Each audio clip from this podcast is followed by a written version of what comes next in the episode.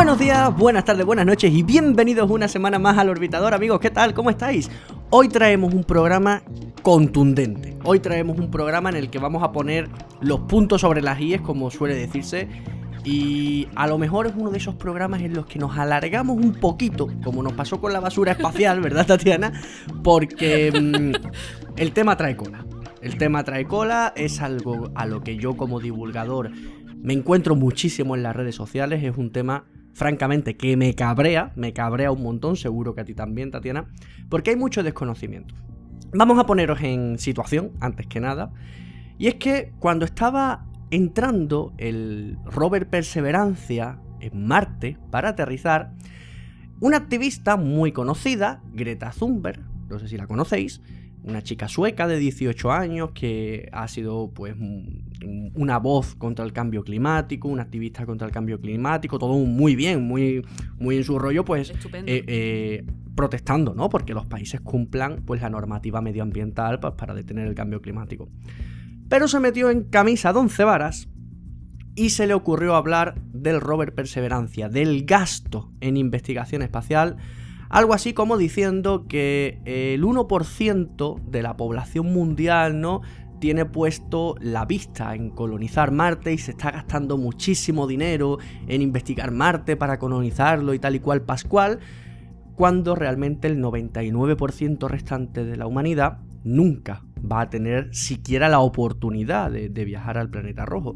Y evidentemente, pues esto ha desencadenado toda una serie de opiniones, toda una serie de noticias de gente pues que eh, vuelve con, la falacia, ¿no? De siempre de hay que ver el gasto que se hace en investigación espacial, en ir a Marte, que todo es mentira, y si no es mentira, pues para qué, porque con ese dinero eh, se podría buscar agua en África y curar la pobreza y todas las enfermedades del mundo y tener un mundo utópico.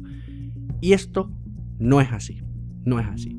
Vamos a ir por partes, vamos a hablar con cifras, vamos a ver que ese gasto en investigación no es ni muchísimo menos el que debería ser, porque gastamos muy poco, aunque digamos que el rover Perseverancia, por ejemplo, eh, ha costado 2.700 millones de dólares, y eso, pues a ti y a mí, personas de a pie, Tatiana, eh, eh, es una... Nos asusta porque ese dinero no... Es una cantidad de dinero que, que no podemos ni siquiera imaginar pero que para un, gobierno es calderilla, literalmente, es calderilla, es eh, las monedicas sueltas que tienes en el bolsillo, ¿de acuerdo?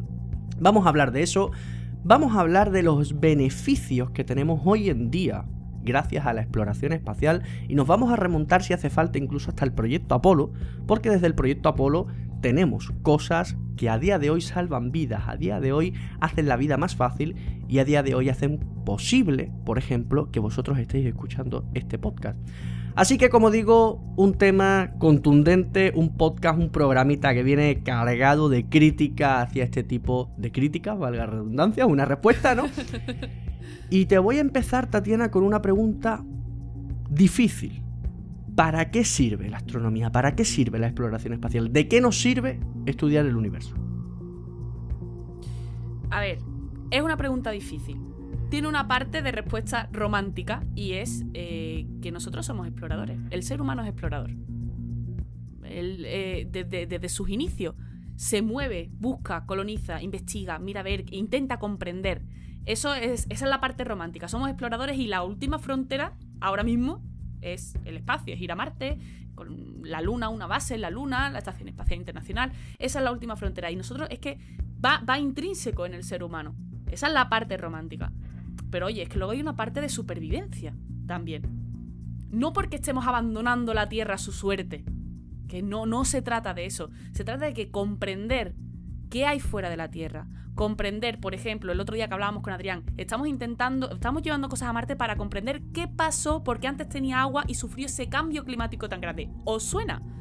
Es que comprender lo que ha pasado en otros sitios nos puede ayudar a conservar mejor la Tierra, a ser más conscientes de nuestro entorno y, sobre todo que el conocimiento nunca sobra. Es que nunca sobra. Es que cuanto más sepas, mejor vas a poder decidir. Claro, aquí tenemos como, podríamos decir, dentro de la parte científica, dentro de la parte de supervivencia, dejando a un lado ese, ese lado romántico, ¿no?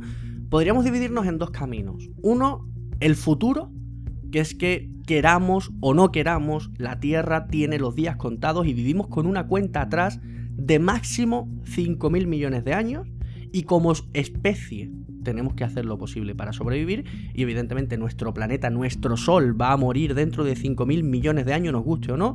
Evidentemente ninguno de nosotros, ni nuestros hijos, ni nuestros nietos, ni nuestros bisnietos van a estar aquí, evidentemente. Pero eh, tenemos que ir preparando el camino, tenemos que... En algún punto hay que empezar, ¿no? Eh, y claro, eso por un lado. Por un lado tenemos que abandonar la Tierra si como especie queremos sobrevivir. Em, hemos llegado hasta aquí precisamente adaptándonos a los cambios que ha ido sufriendo la Tierra a lo largo de todos sus miles de millones de años de historia. Pero va a llegar un momento en el que esos cambios sean literalmente el fin del planeta, ¿no? Y que por tanto tendremos que evolucionar para convertirnos ya no en una raza terrestre, sino en una raza espacial, ¿no? Interplanetaria. Esa sería, digamos, la más a largo plazo, la que eh, hoy en día podríamos ver como que es, no es ni mucho menos una prioridad y que hay cosas mucho más importantes, y hasta ahí estaríamos de acuerdo. Pero después tenemos una de día de hoy. Materiales, materiales que hoy están salvando vidas. Eh, materiales que están haciendo posible energías renovables, materiales que están haciendo posible energía más eficiente, eh, conocimiento. el agua, es que son muchísimas, cosas, que a día de hoy, precisamente, ¿no? Y, empezamos con eso que has dicho, con el agua. Eh, con, el, con lo que se ha gastado en el rover Perseverancia, podríamos haber salvado, por ejemplo, a toda la población de África de la pobreza en agua. Mentira. mentira. O sea, eso es una mentira como, pues, como la luna de grande. No es dinero suficiente. Y aquí hay que entender dos cosas. Yo, gobierno A, puedo coger un dinero y destinarlo para el gobierno B para que haga algo. Pero que otra cosa muy distinta es que el gobierno B, que es un gobierno dictatorial, que es un gobierno de San mí, coja ese dinero y haga otras cosas con él. O sea, eh, tenéis que entender que la, la pobreza, y esto es un tema muy delicado, pero voy a ser muy contundente, la pobreza no es un problema de recursos. A día de hoy vivimos en un mundo totalmente globalizado. A mí me llegan paquetes de China y de India y de Estados Unidos. Vivimos en un mundo globalizado, no es un tema de recursos, porque lo que no hay aquí, lo hay en otro lado. Y se envía y se trae. La pobreza es un problema político. No es de dinero, no es de recursos. Es porque interesa. Es de política. Porque es porque interesa, es porque para que haya personas viviendo muy bien, es a costa de personas que viven peor. Efectivamente. Y eso ha sido así siempre. O sea, eh, esto no quiere decir, yo no me conformo con esto, evidentemente yo no me conformo con esto. A mí me encantaría que la sociedad cambiara, que la mentalidad cambiara, que no hubiera nadie pasándolo mal. Por supuesto, ahora no podemos dramatizar, no podemos decir que con el dinero de ciencia se podría salvar a estas personas porque es que no, aunque, aunque los gobiernos gastaran ese dinero realmente en ayudar a estas personas, no sería suficiente. Es que parece que se gasta mucho dinero, pero no es verdad. No es verdad. La ciencia es pobre. La tecnología es pobre. Es, se nos dan las migajas de todo un presupuesto donde hay otros gastos que tú podrías considerar incluso más superfluos que este. Mira, me voy a meter... Eh, evidentemente este es un podcast sobre ciencia eh, centrado en la astronomía, es decir, nos vamos a centrar mucho en lo que es la exploración espacial, así que vamos a tratar de limitar, ¿no? Cuando hablamos de ciencia al espacio, pero, por ejemplo, una pincelada. Yo vivo en Andalucía, eh, sur de España, y mi novia, la doctora, como bien sabéis, o deberíais saber ya, es estudiante de medicina. mi novia, la doctora, dentro de dos años, si todo va bien y todo sigue como tiene que seguir, empezará a sumir es decir, esa etapa de 4 o 5, dependiendo de la especialidad, años de formación en las que ya es un médico, pero todavía se está formando para ser especialista. Es decir, es médico, pero se tiene que especializar pues, para ser, por ejemplo, eh, psiquiatra o, neurocirujano o cirujano, o eh, lo que sea. ¿De acuerdo? Es cuando se tiene que especializar. Ahí tú ya estás ejerciendo, ahí un MIR ya está ejerciendo de médico, ya tiene que pasar consultas, ya tiene que hacer eh, guardias nocturnas, ya es un médico, ¿de acuerdo? Tiene que operar, tiene que hacer cosas. En Andalucía, un MIR, y estamos hablando de una persona de 26, 27 años que ha estudiado una carrera de 6 años en medicina y que ya está ejerciendo como médico. Acordaros, estamos en tiempos de pandemia, lo importante que es un médico, esos aplausos solidarios a las 8 de la tarde. Un MIR cobra de media en Andalucía 1.100 euros. ¿Eso os parece dinero? ¿Eso os parece dinero? No es dinero. Con 1.100 euros en España no se puede vivir bien. Se puede sobrevivir. Y ojo, eh, no me malinterpretéis. Hay gente en España que vive con muchísimo menos dinero. Con muchísimo yo, menos, yo a día de hoy cobro mucho menos dinero, ¿de acuerdo? Ojalá cobrase yo 1.200 euros. Pero mi trabajo no es salvar la vida a personas. Y mucho menos en tiempos de pandemia. Haciendo guardias Mira, de pa- 24, 48 Pa- horas. para que tú te hagas una idea, ¿vale? En 2019 eh, ha sido el año en la que la, la ESA eh, consiguió el mayor aporte económico de parte de todos los países de la Unión. Cada uno puso pues lo que buenamente podía. España en ese año hizo la mayor aportación económica que ha hecho a la Agencia Espacial Europea. La mayor aportación, que fueron 852 millones. Y tú dices, hostias, es pacha. Vale, es el 0,4 del PIB.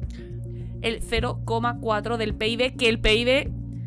O sea, quiero decir, PIB. que no es dinero. No es, no es dinero, pero mira, estamos diciendo, por ejemplo, eh, para la ESA, para toda la Agencia Espacial Europea, oye, no es dinero, pero dentro de lo que cabe está bien. Os voy a dar un dato. Mira, siempre estamos, eh, la gente siempre critica a la NASA y Estados Unidos, ¿no? Porque parece que en esto de exploración espacial, pues evidentemente eh, la NASA es la que lleva la ventaja. Tenemos el Curiosity, tenemos el Perseverancia, que se han gastado 2.700 millones. En ese mismo año, 2019, ¿sabes cuánto dinero se gastó el gobierno de los Estados Unidos en armamento? ¿Cuánto? Entiéndase en armamento tanques, aviones, munición, Misiles. misiles, eh, evidentemente personal, los sueldos de personal. 732 mil millones de dólares. Estamos hablando del 38% de todo el dinero que se gasta en el mundo en defensa. El 38% lo gastó Estados Unidos. Y ahora yo os pregunto, 732 mil millones de dólares en armamento, en defensa, en máquinas de matar. Frente a 2.700 millones que ha costado el rover Perseverancia. ¿Quién es capaz de decirme que se puede ahorrar o, o que se puede curar la pobreza con los 2.700 Con el millones de dólares del el Perseverancia cuando la NASA, uy, perdón, cuando Estados Unidos se gasta 732 mil millones de dólares en bombas? Aquí tenemos la falancia no- más grande de la historia. Pero tú sabes esto de dónde viene. Esto viene del, del- bueno, cuando las misiones Apolo, la Guerra Fría, y es verdad que en ese momento eh, supuso un, un esfuerzo económico a toda la población, porque en ese momento había una crisis, una crisis muy grande y la gente realmente lo estaba pasando mal y se hizo un esfuerzo, toda la población hizo un esfuerzo muy grande para poner un hombre en la luna. Para vencer Y- a, y a el- la Unión Soviética. Claro, y se, se- todavía eh, aquello cae sobre, sobre la ciencia hoy en día. Se sigue con esa mentalidad de es que están gastando un dinero en esto, pero es que ya no es así. Es que ya no es así. En ese momento y en ese momento ni siquiera fue por el motivo de ir a la luna, fue por un motivo bélico. Evidentemente, lo- los soviéticos habían puesto una bolita en el espacio que no hacía absolutamente nada, simplemente mandaba señales de radio que hacía pip, pip, pip. Hablamos del Sputnik, el primer satélite artificial. Y claro, aquí cualquier eh, hijo de vecino piensa, vamos a ver, si mi enemigo ha puesto una bolita que hace pip, pip, pip en el espacio y que me sobrevuela, ¿qué les impide poner una bomba? Y ahí empieza la Mira, carrera eh, espacial. Es que tengo aquí un dato estupendísimo, ¿vale? Os, os digo la, la fuente, ¿vale? Es el, el informe... eh, eh, os lo comento así rápido que lo busco. Tengo aquí... ¡Ay! El informe Tau creo que se llama, ¿vale? Eh, de Bryce Space and Technology, ¿de acuerdo? Salen los datos de aquí. Y eh, fijaros, para, en, los, en los últimos 10 años ha habido unas una 52 misiones y eso ha costado, en total, en 10 años se han gastado 167 mil millones. En 10 años, ¿eh? Recuerdo, 10 años. 732 mil millones de dólares solamente en 2019. Claro, o sea, y esto es en 10 años. De verdad, o sea, evidente, sí, es dinero, pero no es dinero para eliminar la pobreza. Entonces, esta, eh, aquí es donde está el punto. Es dinero, sí, es dinero, pero, oye, no se gasta tanto dinero. Merece la pena, merece mucho la pena gastarse ese dinero por, por explorar, por conocer, porque es que eso nos va a ayudar a todos y lo estamos... Lo Vamos a dar datos. antes. Vamos a ver cosas Vamos, que a día de hoy tenemos gracias a la exploración espacial. Año 2020 y año 2021, época del coronavirus. Fiebre que hay que detectar, distancia social, termómetros de infrarrojo, la salvación. ¿Qué son los termómetros de infrarrojo? Lo sabéis, es esa pistolita, es un termómetro con forma de pistolita que mide la temperatura de una persona eh, a distancia. Esto es utilizado por médicos, esto es utilizado por ingenieros, esto es utilizado por los mecánicos de la Fórmula 1 para medir la temperatura del asfalto de los circuitos para elegir qué ruedas poner. Es decir, es medir la temperatura. ¿Y por qué se inventa? Sencillo. Se inventa porque llega un momento en el que es necesario medir la temperatura de las estrellas. Es necesario medir la temperatura del espacio. Y evidentemente no puedes ponerle al sol un termómetro de mercurio debajo del sobaquillo. No, no, no se puede. Lo tienes que hacer por infrarrojo. Se diseña esa tecnología, esa tecnología evoluciona, se hace más pequeñita y la podemos tener en un aparatito que cuesta en Amazon 36 euros. Y con eso tenemos a médicos, tenemos a ingenieros, tenemos a guardias de seguridad midiendo la temperatura sin acercarnos. de una forma mucho más segura. La resonancia magnética, lo mismo. La, la monitorización de, de las constantes vitales a distancia, igual. Viene también de, de, De la todo, es que vamos a irlo. Es Tengo que- aquí una lista.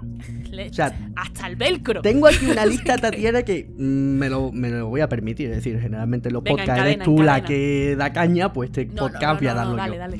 Hablábamos del agua en África. Sistemas de purificación de agua. Estación Espacial Internacional, 400 kilómetros de altura. Evidentemente no hay agua corriente. Hay que purificar el agua a partir del sudor, a partir de la orina, a partir del agua de refrigeración. Eso hoy en día se utiliza en pueblitos de África. Eso hoy en día se utiliza en misiones humanitarias. Eso hoy en día se utiliza cuando hay un, terremoto, cuando hay un- una catástrofe natural, para que la gente tenga agua potable. ¿Quién lo inventa? Como decimos, Proyecto Apolo. Hace falta agua para que esa gente viva en la Luna y durante la misión. Y no se pueden llevar 500 litros de agua porque es mucho peso. Nuestros coches, que cada día son más seguros. Las ruedas de nuestros coches, que cada vez duran más, son más seguras en neumáticos de frío, ¿no? En invierno, de seco, de mojado. ¿Por qué se mejoran esas ruedas? Precisamente porque hay misiones en Marte. Tenemos rovers en Marte y en la Luna que tienen que andar por terrenos muy, muy, muy duros, muy peligrosos y que dañan cualquier tipo de neumático. Y no puedes, es decir, si el Perseverancia pincha, nadie puede ir a cambiarle una rueda. Pues detrás de mucha de las tecnologías que tenemos hoy en día en las ruedas de nuestros coches es en base a Perseverancia, en base a Curiosity, a Opportunity y a todos los rovers que hemos lanzado. ¿Quién es una de estas empresas? Goodyear. Seguro que la conocéis. Los neumáticos Goodyear. Pues desarrolló para la NASA precisamente unos neumáticos de este tipo. Critican a la gente las fotos del Perseverancia, que dice que son muy malas, que no sé qué, que no sé cuánto, que la cámara de un móvil es mejor. Es curioso, porque la cámara del móvil fue desarrollada precisamente para misiones espaciales, concretamente por el JPL, el Jet Propulsion Laboratory de la NASA, en el año 1960, bueno, en la década de los 60. ¿Para qué? Para las misiones a la Luna. Y es que desarrollaron la primera cámara digital. En 1990 la perfeccionaron utilizando los sensores CMOS para crear pues cámaras digitales mucho más pequeñitas como las que pueden meterse en nuestros teléfonos móviles. Seguimos, que como digo, la lista sigue. Energías renovables, la energía solar, la placa solar. Eh, esto se inventa porque sea necesario inventar una energía renovable. No, tenemos petróleo, tenemos carbón. ¿Por qué buscar cosas nuevas? Pues muy fácil, porque tú no puedes poner un motor de combustión en el espacio para alimentar a un satélite. Tiene que sacar la energía de otro lado. ¿De dónde? Del sol, las placas solares. ¿Qué más tenemos? Las lentes de protección solar, o dicho de otra forma, las gafas de sol, con esos cristales polarizados que nos protegen de los rayos UVA. ¿Para qué se desarrollan? Para que los astronautas no se queden ciegos fuera de la atmósfera, por ejemplo. Los bomberos, trajes ignífugos, equipos de comunicación midiendo las constantes vitales, soporte de oxígeno, temperaturas extremas que tienen que soportar esos trajes. Eso en 1960 no existía. De hecho, no existía hasta que no se produjo el incidente del Apolo 1, en el que los tres astronautas murieron calcinados dentro de la cápsula durante una prueba. En ese momento la NASA dijo que no habría nunca nada más capaz de hacer fuego dentro de una nave y que si lo había, los astronautas tenían que estar protegidos. Y desarrolló o pidió que se desarrollara un material ignífugo. Cogieron a un chico, a un, científico que estaba en una universidad precisamente trasteando con, con materiales ignífugos, le dieron todo el dinero que hizo falta para desarrollar los primeros trajes ignífugos con sistema de comunicación, soporte de oxígeno. Un año más tarde lo empezaron a usar los bomberos de San Francisco y un año después los bomberos de todo el mundo. ¿Queréis que sigamos? Porque la lista, pues la, lista la tengo, ¿eh? La NASA creo que tiene solo de las misiones Apolo, creo que son seis mil y pico de patentes, solo la NASA, que luego hay que contar con todas las empresas más pequeñitas que trabajan para la NASA, porque esa es otra, que parece que aquí eh, no da trabajo, o sea, es que da muchísimo trabajo. De hecho, eh, las empresas que más trabajan en exploración espacial, las empresas que más invierten son startups son pequeñas empresas. Se le da de comer a muchísima gente con esto. Aunque tú tengas la entidad como puede ser la NASA, la NASA subcontrata millones de cosas. Es que claro, a otras empresas que, a su vez subcontratan. La NASA es una empresa pública. Y la NASA, como empresa pública, sus trabajadores son funcionarios y tiene un número limitado de personas y tiene un número limitado de recursos. ¿Cómo puede conseguir las cosas que hace? Subcontratando, cogiendo a empresas que tienen tecnologías mejores genera muchísimo empleo. No solamente ya eh, lo, que, lo que nosotros usamos en nuestro día a día, que ya con eso estaría, estaría para cerrar la boca ya. todas las cosas que usamos en nuestro día a día, sino que luego genera empleo, genera riqueza, genera un montón de personas. Seguridad, que, no... Eh, salubridad, eh, sanidad, alarga la vida que te voy a dar otro dato económico para que veamos lo irrisorio de la cantidad que se le está dando. En este caso, hemos dicho antes, España en 2019 la mayor aportación a la Agencia Espacial Europea, 852 eh, millones. ¿Sabes cuánto se ha gastado solo la Comunidad de Madrid en preparar las cuatro candidaturas para albergar los Juegos Olímpicos? Sorpréndeme. 6.500 millones. 6.500 millones frente a 852 millones. Y Madrid no tiene Juegos Olímpicos. Y estamos hablando solamente de la Comunidad de Madrid. Solamente de la Comunidad de Madrid. O sea, es irrisoria la cantidad. Es dinero, sí, pero joder, no podemos decir que con ese dinero se se le esté quitando la comida a nadie. Mira, para. Es que ya casi, casi, casi, casi por dar un, un colofo, ¿no? Eh, Hace algunos meses, eh, el grupo A3 Media, en colaboración con otros eh, periódicos y campañas, lanzó la campaña Constantes Vitales, que básicamente era una colecta de firmas españolas para que el gobierno destinase, ojo, el 2% del PIB. Porque a día de hoy en España se está destinando aproximadamente un 1,24% a ciencia. Pero esta ciencia, es decir, es, ese dinero es para toda la ciencia, es decir, investigación médica, ingeniería, eh, medicina, eh, incluso exploración espacial, pero todas y cada una de las ramas, con lo cual si tú tienes una tarta muy, muy, muy, muy, muy pequeñita y encima tienes muchos, muchos, muchos, muchos invitados, ¿cuánto o cuánta tarta le toca a cada invitado? Muy poquito. Chicos, de verdad, hay muchísimos titulares muy sensacionalistas. Cuando hablamos de cifras eh, que manejan los gobiernos, que estamos hablando de miles de millones de euros, nos parece mucho dinero porque realmente es mucho dinero en comparación con lo que manejamos nosotros ¿no? en nuestro día a día, incluso en toda nuestra vida. Pero las grandes economías. Pero es que no es dinero, es que de verdad os lo prometo. Buscad en internet cuál es el PIB de vuestro país. Buscadlo. Vais a ver lo que se genera. No es el dinero que tienen, es lo que se genera, es el, Eso. es el dinero que se va moviendo. Buscad, por ejemplo, cuánto se recauda con el IVA. Buscad, por ejemplo, cuánto se recauda con el impuesto a sociedades. Buscad esas cifras, buscad esos datos económicos para que veáis las cantidades de dinero que se tienen en poder y después cuánto se destina a una misión a Marte. Comparadlo. Y aquí en España y en países de Latinoamérica tenemos algo todavía más preocupante, que es, uno, la economía sumergida y dos, Mm. la corrupción. ¿Cuántos millones de euros se, han en perdido en corrupción solamente en España? Os digo que podríamos haber pagado 5 Robert Perseverancia y nos sobraría dinero. Nos sobraría dinero. Además que es que no tiene sentido, es que hemos hablado, hemos hablado aquí de- del peligro, de lo poco preparados que estamos ahora mismo por si viene un asteroide con ganas de, acabar con todo. Es que para detectar eso a tiempo, para estar preparados para eso, para poder ponerle a eso una solución y que no se cargue el planeta, hay que invertir en, misiones eh, que, pongan satélites, que se pongan detectores tanto en superficie como en el espacio.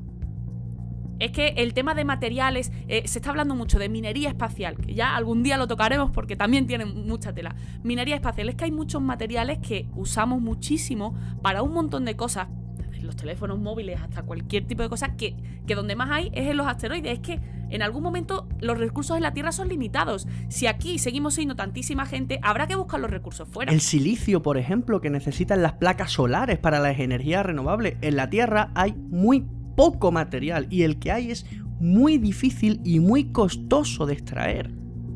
Es que eh, muchas veces pensamos que la exploración espacial, que poner un rover en Marte es pues para que nos diga el polvo que hay, para que nos mande nos fotos feas y tal y cual. Pero es que, joder, la aspiradora sin cables se sacó gracias al taladro sin cables que necesitaban los astronautas del proyecto Apolo para extraer las rocas lunares. Y podéis comprar una por menos de 50 euros en Amazon. Hoy. Eh, las Yo, mira. comunicaciones a larga distancia.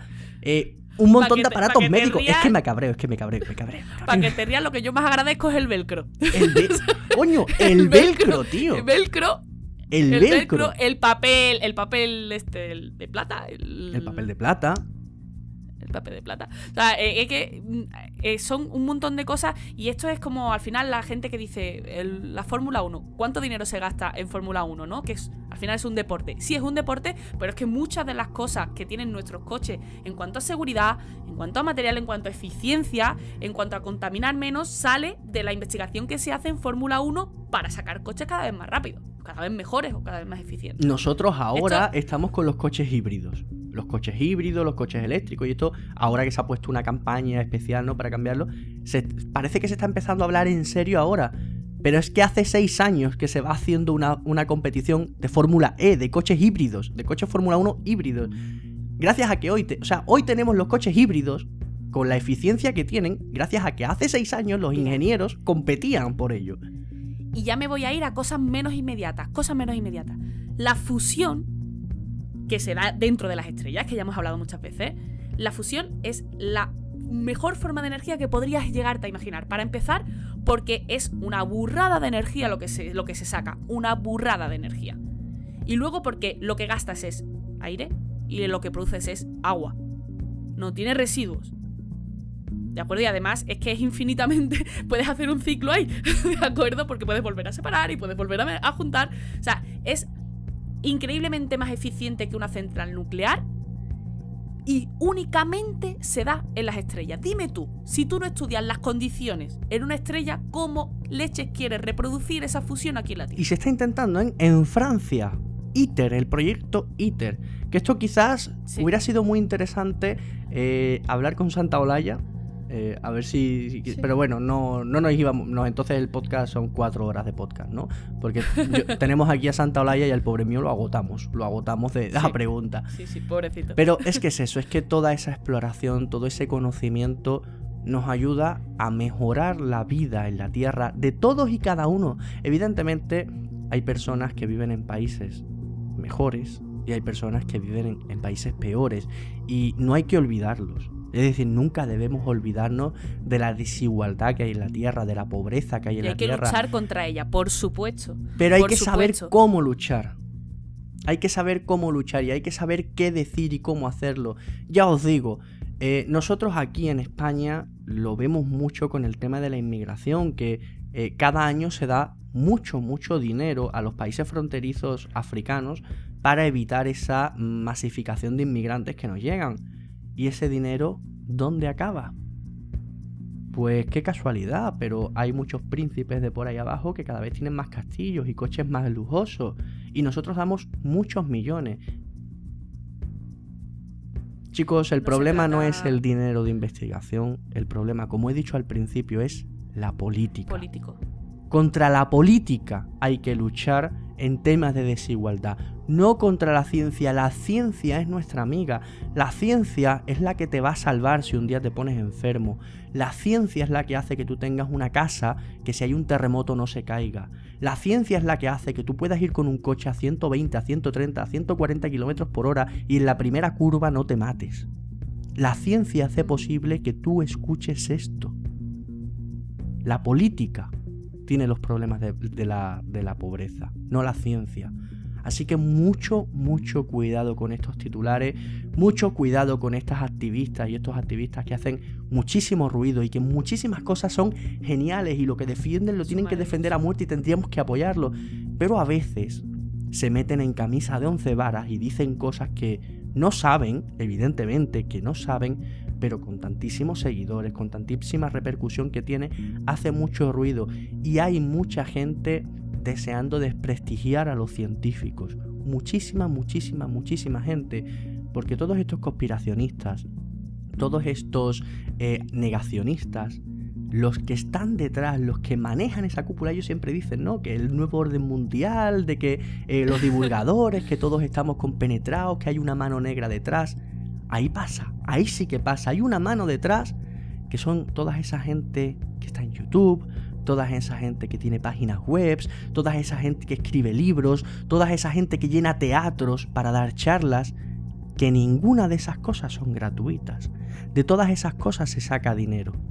Ahí es donde está el negocio. La ciencia lo único que busca es aprender y mejorar.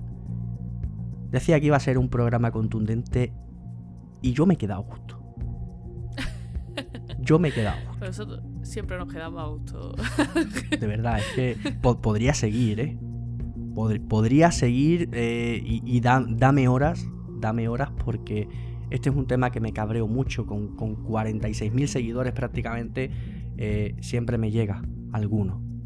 Y, y, cuando veo la cantidad de daño que se puede hacer con un solo comentario en un post de Facebook, no daño a mí, sino daño a la gente, daño a la, al conocimiento, daño a la mejoría del ser humano. En fin, vamos con las noticias de esta semana, Tatiana. Dale. Vamos con las noticias. Chicos, enseguida volvemos.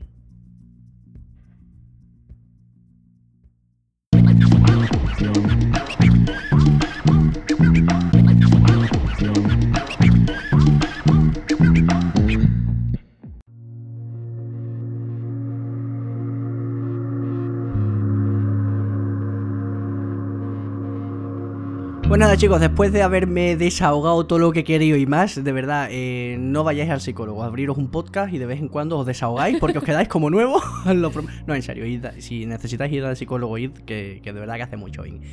Me lleváis escuchando mucho rato, apenas ha hablado Tatiana hoy. Eh, empieza tú con las noticias. Cuéntame, Tatiana, ¿qué tienes por ahí? Empiezo yo. Pues mira, eh, yo vengo primero pues a darle la, bienvenida a E Rosita, que es mm. un, un telescopio espacial de rayos X que mira, se ha estrenado la criaturita mía por la puerta grande, ha dicho, aquí estoy yo.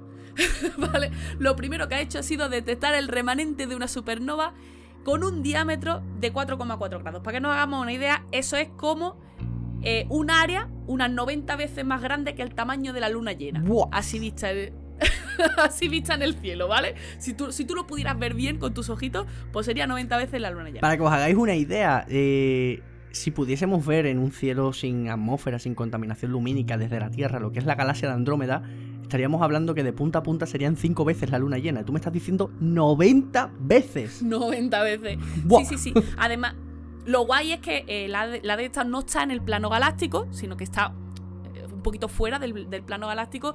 Y mira, pues nos alegra mucho. ¿Por qué? Porque ha sido encender a Rosita y ha dicho, ¡ah! La encontré. Estupendísimo. Porque había un problemita aquí. Y es que eh, se estima que nuestra, en nuestra galaxia tiene que haber un promedio de una 30... O sea, debería haber una supernova cada 30-50 años. Y se contaba y decía, pues no salen muy pocas. No hemos encontrado bastante. Como ha sido nada más que encender a Rosita y ha detectado, ha dicho, ah, amigo, a lo mejor sí entendemos bien ese promedio, pero no habíamos conseguido verlas todas. No teníamos tecnología. claro, ahora con el Rosita vamos a ver si de verdad hemos hecho bien las cuentas o hay que repasarse un poquito la evolución estelar. Pues esperemos que, esperemos que, sea así, que es que el Rosita nos va a mostrar muchas cosas que antes no podíamos ver y que no haya sido simplemente la suerte del principiante, ¿no? no, pero esto nos ha pasado ya con, varias misiones porque el, el telescopio espacial este, el que se tenía que encargar de descubrir esos planetas, el... Echame un cable. ¿No te acuerdas? Ah, eh, no me acuerdo el nombre. El, redondito, ¿vale? El, redondito, tal. el que se parece al Hubble. Eh, ese lo mismo, en su primer año eh, sacó cerca de 4.000 exoplanetas, o sea, una locura. O sea, vamos mejorando mucho, mucho con estos observatorios espaciales que vamos consiguiendo. Muy bien, pues vamos a hablar también de otro observatorio espacial muy interesante, Tatiana, que es la sonda Hayabusa, seguro que la conoces, de la agencia espacial japonesa, JAXA, que se fue a un asteroide, concretamente al Itokawa, le cogió un cachito, volvió a la Tierra y se han empezado a analizar ¿no? esas muestras. ¿Y qué es lo primero que han sacado? Pues eh, un equipo de la Royal Holloway de Londres, de la Universidad Royal Holloway de Londres, em, han sacado, y que eh, se puede leer por supuesto el artículo en la Scientific Reports, muestras, en esas muestras han sacado material orgánico esencial para la vida.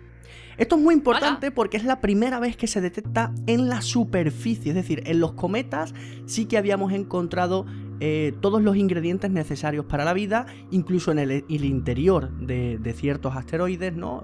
O, se estimaba que en el interior de ciertos asteroides también lo podía haber, pero esta es la primera vez que se detecta en la superficie.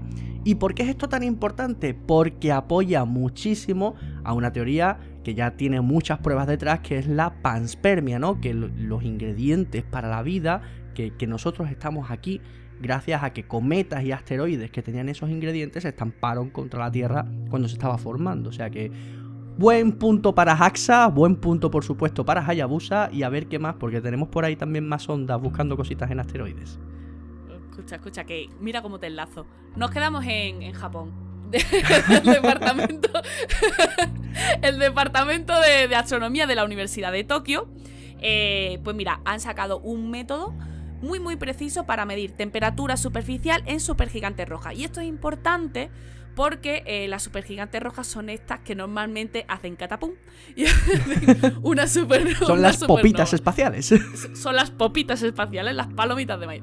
Entonces, ¿qué pasa? Pues que en, en sus últimos instantes, cuando son esas supergigantes rojas tan grandes, eh, medir la temperatura superficial es muy complicado. Porque hay ya muchos metales ahí dentro, las líneas de. Las líneas de absorción y de emisión. Es muy complicado. Pues ellos han cogido y han dicho ninguna de las líneas que se veía en sus espectros, de lo cual hablamos ya en el segundo capítulo, em, te da una relación precisa con la temperatura. Pero han encontrado dos líneas del hierro, que claro, estas estrellas como son tan grandes sí que alcanzan a formar hierro, eh, que esas la relación entre las dos líneas de, de absorción del hierro y la temperatura es lo suficientemente buena como para poder medir la temperatura superficial muy bien, lo cual te da más pistas de, oye, ¿cuándo va a hacer pop? ¿no? Pues eso es muy interesante porque aquí estamos, cada vez que Betelgeuse se hace algo extraño, ya se lía, ¿no? En todos lados diciendo, oh, va a explotar, va a explotar. Pues esto está muy bien porque gracias a eso podemos eh, más o menos predecir que esto es muy importante porque si hubiese una supernova relativamente cerca de la Tierra, eh, podría ser un problema muy grave para la vida. Ya lo hablamos. Lo hablamos en su con los día. rayos cósmicos. Lo hablamos Sí, en sí, su sí. día. Eh, ¿Por qué es importante inver- invertir en investigación? Pues mira, aquí estáis viendo ejemplos prácticos. Muy bien, vamos un poquito de ciencia ficción.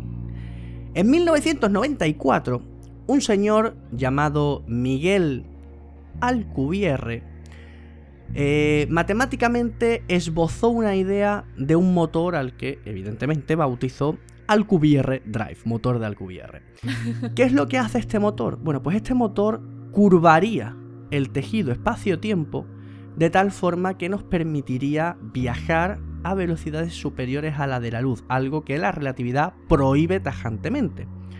Claro, esto ¿dónde se puede ver? En Star Trek. Eh, la nave Sí. Enterprise utiliza este motor, un motor de energía negativa, ¿no? Un motor mm, pues que no se sabe muy bien cuál es el combustible, pero le permite viajar a velocidades superiores a las de la luz. Muy bien. Eso evidentemente, como estamos diciendo, la relatividad, que ya hablaremos de la relatividad en, en profundidad para que se entienda muy bien, lo prohíbe. Entre otras cosas porque nada puede moverse más, más rápido que la luz. Pero este lo que pasa, motor... esto tiene truco. ¿eh? Claro, esto tiene truco. O sea, ¿Qué es lo que la hace relatividad este lo motor? permite. No lo permite la física de partículas. Cuidado. O sea, es una solución matemáticamente correcta de la relatividad general. La relatividad general te lo permite. ¿Qué pasa? Que te hace falta partículas de energía negativa. Claro. Y eso no ha visto. Claro, Ese es el eh, problema. ahí es donde está el problema, ¿vale? Que estamos hablando de partículas de una energía que, mm, por lo que respecta a negativa. nosotros, no existe hoy en día. no hoy en día. Exacto. Eso es. Eh, esto hasta aquí, ciencia ficción. Evidentemente, muchos físicos han tachado esto. Se ha tratado de hacer un huevo de veces. Y cada vez que se ha tratado de hacer y cada vez que alguien se ha acercado mínimamente, evidentemente todos los medios han hecho eco, ¿no? Porque es eh, ciencia ficción pura y dura, eh, como metida, ¿no? Con calzador en ciencia. Pues ahora ha salido otro estudio. Otro estudio que vuelve a apoyar esta teoría. Que en este caso eh, dice que, oye, mm, se puede hacer, ¿vale? Se puede hacer. Lo que pasa es que no iríamos tan rápido como nos gustaría. Y lo mejor de todo esto es que no hace falta energía negativa. Lo único que necesitamos es doblar el tejido espacio-tiempo. Para que lo entendáis, básicamente lo que se quiere conseguir con este motor es que la nave sea como la tabla de un surfista encima de la cresta de una ola. Doblar por delante tuya el universo para desplazarte, para caer por él a velocidades muy altas, ¿no? ¿Y cómo se consigue doblar el tejido espacio-tiempo, amigos? Que ya lo hemos hablado muchas veces. Con masa, con mucha masa. Y aquí es donde viene este estudio que dice, esto se puede hacer. ¿Cómo se puede hacer? Pues por ejemplo necesitaríamos la masa de al menos un planeta como la Tierra y comprimirla, comprimirla, comprimirla en una capa con un tamaño de 10 metros. Tócate los cojones. Vaya. Tócate los cojones. Ahora- es muy ahora fácil. ponte y hazlo. A- a- Ahora hazlo, ¿vale? Ahora hazlo. Ahora ponlo coge un planeta y comprímelo en, en una lámina de 10 metros para meterlo dentro del motor de una nave. Matemáticamente, como estamos diciendo, es posible, pero eh, primero, ¿de dónde vas a sacar masa planetaria? Literalmente tienes que coger un planeta y, y construir algo más grande que ese planeta para, para a- a- aprisionarlo y hacerlo pequeñito. O sea, hay muchos titulares en estos días rondando por ahí. eh, ya sabéis lo que significa. Es decir, eh, venga, vale, matemáticamente se puede hacer, pero es- esto es totalmente Bueno. inviable, ¿vale? Es totalmente Esto inviable. lo, lo decimos siempre, hay que probar. Hay que probar porque nunca se sabe. Nunca se sabe. Lo mismo dentro de 200 años tenemos una técnica para aplanar planetas así de una palmada, ¿sabes? Sería súper guay, ¿no? Algo así como, como hacerle la lipo a los planetas. Claro, claro. Hay, hay que probar, hay que probar. Muy bien. Pues cuéntame, Tatiana, última noticia y cerramos. Pues mira, eh, ya es que llevaba muchos días sin hacerlo, entonces yo hoy voy a barrer para casa. Oh, cómo no, ya hacía, ya hacía tiempo. hacía tiempo, hacía tiempo. Bueno, eh, el caso es que se ha detectado una super tierra que es idónea para futuros estudios atmosféricos. Toma ya. Y este, el instrumento que la ha detectado es el instrumento Cármenes, donde participa el Instituto de Astrofísica de Andalucía. Y ya está, ya, hemos esto. barrio para casa. a- ahora la noticia, ¿no? Una vez visto esto, pues, eh, a ver, esta, este planeta está. eh, bueno, se llama Gliese 486b. Habréis visto también muchas noticias estos días por ahí. Es unas un 30% mayor que la Tierra. Y está girando en torno a una estrella enana roja que se llama Gliese 486. Es mucho más débil y mucho más fría que el Sol, pero resulta que, este planeta está a la distancia idónea. Si estuviera, o sea, tiene una temperatura en superficie mínima de hasta unos 430 grados, o sea, el planeta está calentito. Si estuviera un poquito más, sería lava. Y si estuviera un poquito menos, estaría congelado. Está perfecto. ¿Perfecto para qué? Están mirando a ver si calculan cómo es la órbita de ese planeta. Porque si ese planeta transita, es decir, si ese planeta pasa por delante desde nuestra perspectiva, pasa por delante de la estrella, la luz que va a hacer la que, que emite esa estrella va a pasar a través de la atmósfera de ese planeta y nos viene estupendísimo para estudiar cómo son las dinámicas atmosféricas en planetas parecidos a los de la Tierra. Esto sería fantástico, es decir, el método de los tránsitos nos ha dado muchísima información, hemos encontrado muchos planetas, el problema es que nos estamos dando cuenta que planetas como la Tierra, eh, en cuanto a tamaño y demás, son bastante escasos, entre otras cosas porque nuestra tecnología no nos permite ver cositas más pequeñas, ¿no? Entonces casi todos los exoplanetas que encontramos son super Júpiter, ¿no? En plan, eh, planetas eh, a, la vez, a lo bestia, planetas enormes como Júpiter, pero mucho más grandes, super tierras, ¿no? Que son pues algo así como a medio camino entre la Tierra y Júpiter, es decir, no son planetas como el nuestro, pero oye, lo que estábamos diciendo, por ejemplo, con el Rosita, eh, las matemáticas nos decían que tenía que haber una tasa de supernovas eh, cada X años que no veíamos en la realidad y de repente sacamos un cacharro nuevo con mejor tecnología y dice, oye, que yo me acabo de encender y aquí hay una, ¿vale? Y aquí hay una. Es que la limitación tecnológica siempre ha estado ahí. lo hemos dicho muchas veces, los agujeros negros eran teorías hasta que pudimos ver uno. Pues nada, chicos, necesitamos ingenieros. Necesitamos ingenieros, necesitamos físicos, necesitamos cosmólogos, así que a la, a la, a la universidad. Pues muy bien, chicos, hasta aquí el capítulo de del orbitador. Eh, me ha gustado mucho, tenía muchas ganas de soltar esto. Creo que es muy necesario también. Espero que a vosotros también os haya parecido interesante. Que no os haya deprimido, porque si os ponéis a pensar un poco, la verdad es que es un tema bastante deprimente, si, si analizamos la cifra. Pero bueno, eh, tan importante es la divulgación esta como la divulgación sobre cosmología, sobre astrofísica y sobre el resto de temas que tratamos aquí en el orbitador. La semana que viene, más y mejor. Ya veremos, ¿no? De... Yo tengo ganas de relatividad, Tatiana. Yo, yo creo que va siendo hora. Ya la hemos nombrado mucho, muchos capítulos en la que hemos dado pincelada. Yo creo que va siendo hora de coger una piscina de relatividad y tirarnos de cabeza. ¿Tú cómo lo ves? Hombre, yo, si tú me llevas. si tú me dices ven. Lo dejo todo. No canto porque entonces no nos escuchan más. si, si, no han cortado el podcast ya, no creo que lo corten, Tatiana. Muy bien, chicos, pues nos vemos la semana que viene si todo sale bien con un poquito de relatividad. Desde control de misión, corto y cierro.